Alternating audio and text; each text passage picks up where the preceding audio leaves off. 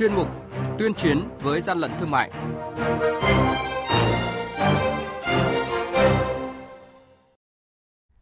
Thưa quý vị và các bạn, quản lý thị trường Lạng Sơn ngăn chặn kịp thời phương tiện vận chuyển ba nghìn chiếc khẩu trang vải và một nghìn lọ kem dưỡng da nhập lậu đang trên đường đi tiêu thụ. Tuyên Quang tiêu hủy lô đồ chơi trẻ em và chân vịt đông lạnh nhập lậu. Hà Nội bắt giữ gần mười tấn nguyên liệu trà sữa và siro hoa quả không nguồn gốc. Là những thông tin sẽ có trong chuyên mục Tuyên chiến với gian lận thương mại hôm nay. Nhật ký quản lý thị trường, những điểm nóng.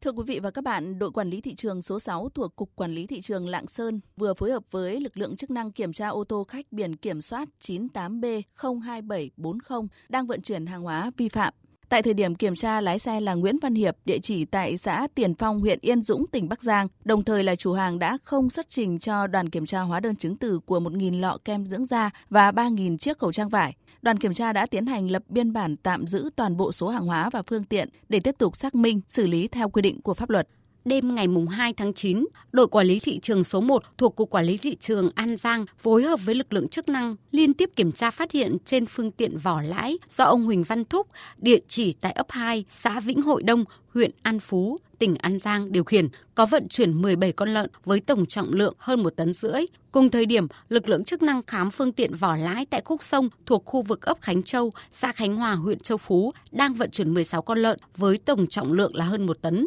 Tại thời điểm kiểm tra, tất cả số lợn này đều không có giấy chứng nhận kiểm dịch động vật, không có hồ sơ chứng minh nguồn gốc hợp pháp. Ước tính lô hàng trị giá hơn hai trăm triệu đồng. Khi phát hiện lực lượng kiểm tra, các đối tượng đã bỏ chạy lên bờ, để lại phương tiện và số lợn đang vận chuyển. Hàng nhái, hàng giả, hậu quả khôn lường.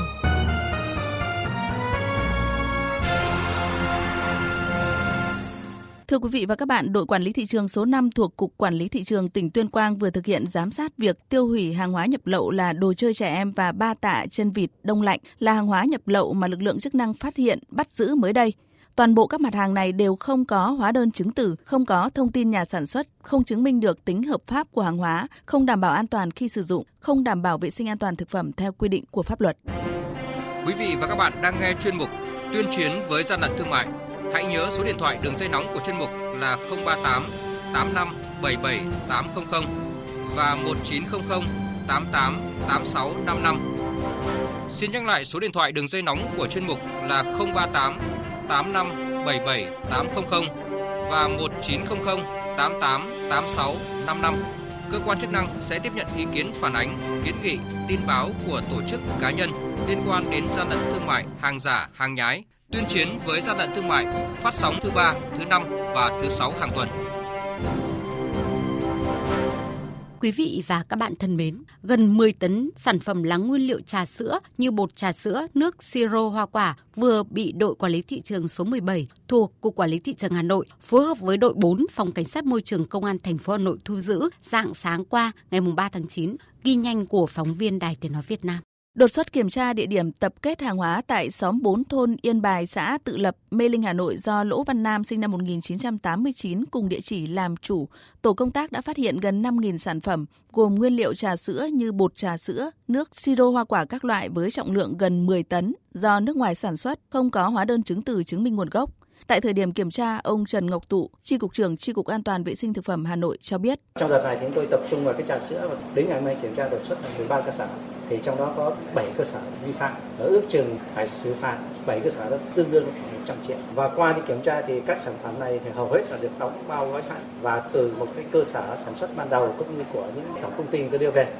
Trong đó thì có một số nguyên liệu đóng bao gói sẵn từ nước ngoài, nhưng khi về Việt Nam thì cũng không dán tem nhãn phụ. Và đồng thời cũng có những sản phẩm chưa ghi trong nhà nhập khẩu, người nhập khẩu từ Việt Nam là cơ sở nào.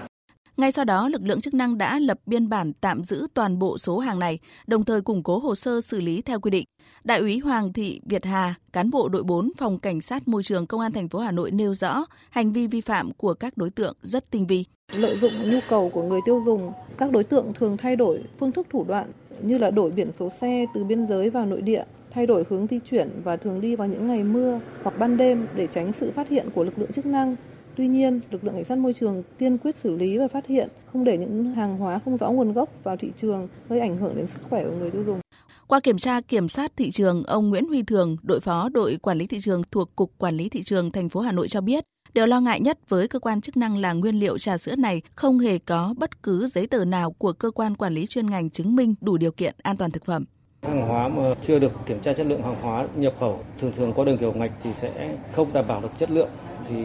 khuyến cáo người tiêu dùng là không nên sử dụng những hàng hóa mà không rõ nguồn gốc. Theo các chuyên gia thực phẩm, thực tế ở một số cửa hàng trà sữa, nguyên liệu chủ yếu từ các chất hóa học. Khi uống, người tiêu dùng sẽ không cảm nhận được vị của tinh trà hóa học này, khác với trà tự nhiên. Hiện nay, đa phần các cửa hàng bán trà sữa nhỏ thường sử dụng các nguyên liệu để pha trà sữa có nguồn gốc xuất xứ từ Trung Quốc. Ngoài ra, những túi bột sữa, bột trà thường đóng vào các túi không ghi nhãn mác, không có hạn sử dụng hay thông tin về nhà sản xuất. Với người tiêu dùng, khi uống nhiều loại trà sữa không rõ nguồn gốc trong một thời gian dài, hóa chất độc hại sẽ tích tụ trong cơ thể, với nguy cơ gây bệnh không lường.